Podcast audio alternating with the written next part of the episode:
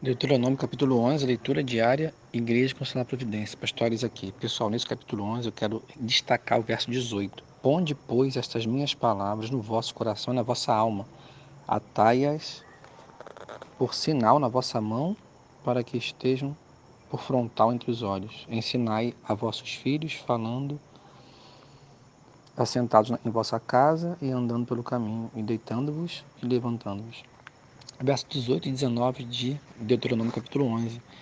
Gente, nesse capítulo vai se tratar aqui a respeito justamente do tema do livro, né, que é a obediência.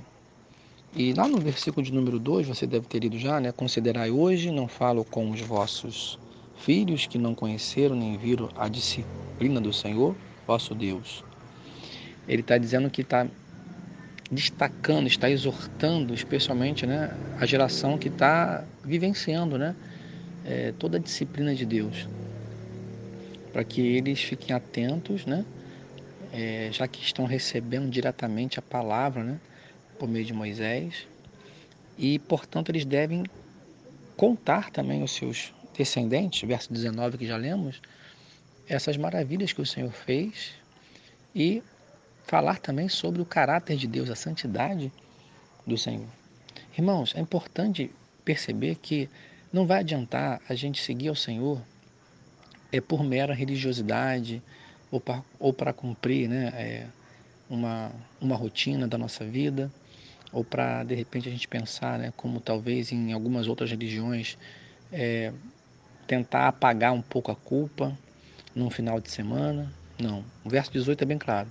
Deus quer que a gente coloque as palavras no nosso coração, na nossa alma. Ou seja, a palavra do Senhor, as palavras de Jesus têm que entrar no íntimo do nosso ser e realmente fazer parte da gente. É o único jeito de a gente ser diferente, é o único jeito de a gente se tornar, né, alguém diferente.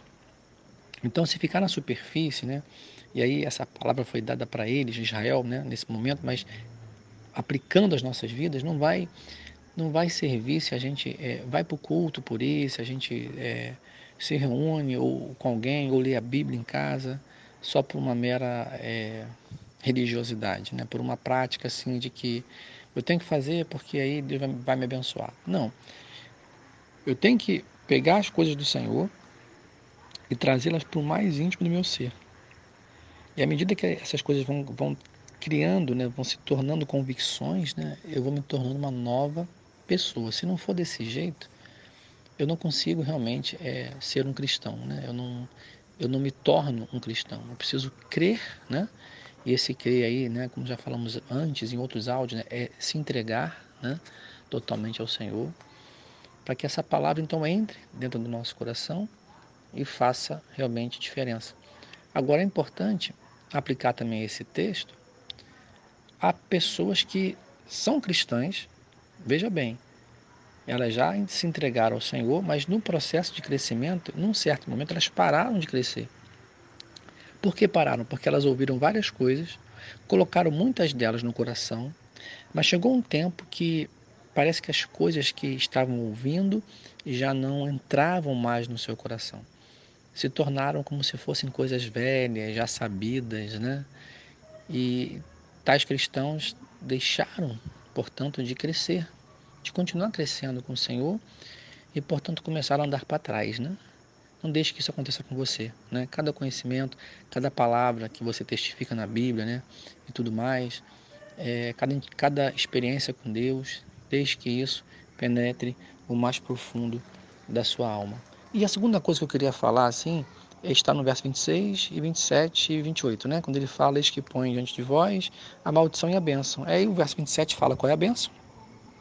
A bênção vai ocorrer quando cumpridos os mandamentos. E o vinte e oito, a maldição se não cumpridos, né? Então, gente, fica bem claro aí pra gente que o cristão é salvo pela graça, mas as bênçãos elas vão, elas vão se seguindo, né, nas nossas vidas à medida que a gente vá obedecendo. E aí, fique atento, meu irmão, porque obedecer ao, ao Senhor não é só deixar de fumar, né? É, deixar de se embriagar, ou, sei lá, né? Deixar de, de, de fumar um baseado. Não, não, não, não são só essas coisas, né? É, temos que estar atento atentos, especialmente quanto ao amor, né? É, eu creio que a obediência, para nós hoje, né, que temos a iluminação muito mais clara do Espírito Santo, o Novo Testamento, porque Jesus já veio, né, já ressuscitou, já nos deu o Espírito Santo para quem creu. Olha, fica muito claro aí que o amor, né, é, é a maior das maiores das obediências, né? Então, no trato aí na sua casa, no trato no seu trabalho, no trato com seus irmãos, procure onde está o amor, porque se não tiver o amor, Deus não está.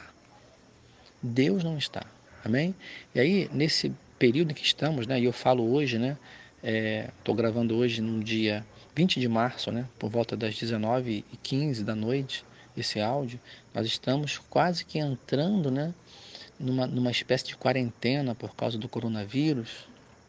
E aí eu fico pensando, como é que vai ficar, né, é, a nossa relação com os nossos em casa, né? Tem saído muitas coisas no WhatsApp, é, de casais que estão brigando muito, né? É, pais que estão se escondendo dos filhos para não, para não brincarem com os filhos, né?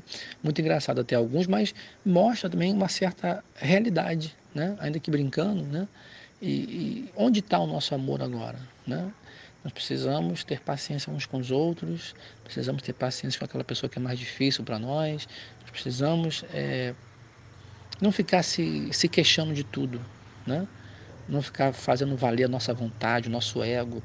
Isso é amor. Quando a gente abre mão do nosso ego, pensando no outro, isso é amor. E onde tem o amor, Deus está. Onde não tem o amor, Deus não está. E se Deus não está, não tem bênção. Amém? Então que Deus te abençoe. Quero fazer uma oração. Senhor, abençoa esse teu povo que nos ouve. Derrama da tua paz, da tua paciência, Senhor, da tua iluminação, para que possamos passar pelos períodos difíceis da vida, e esse tem sido um para todo mundo, de maneira que te agrade e na paz do teu Espírito, Senhor.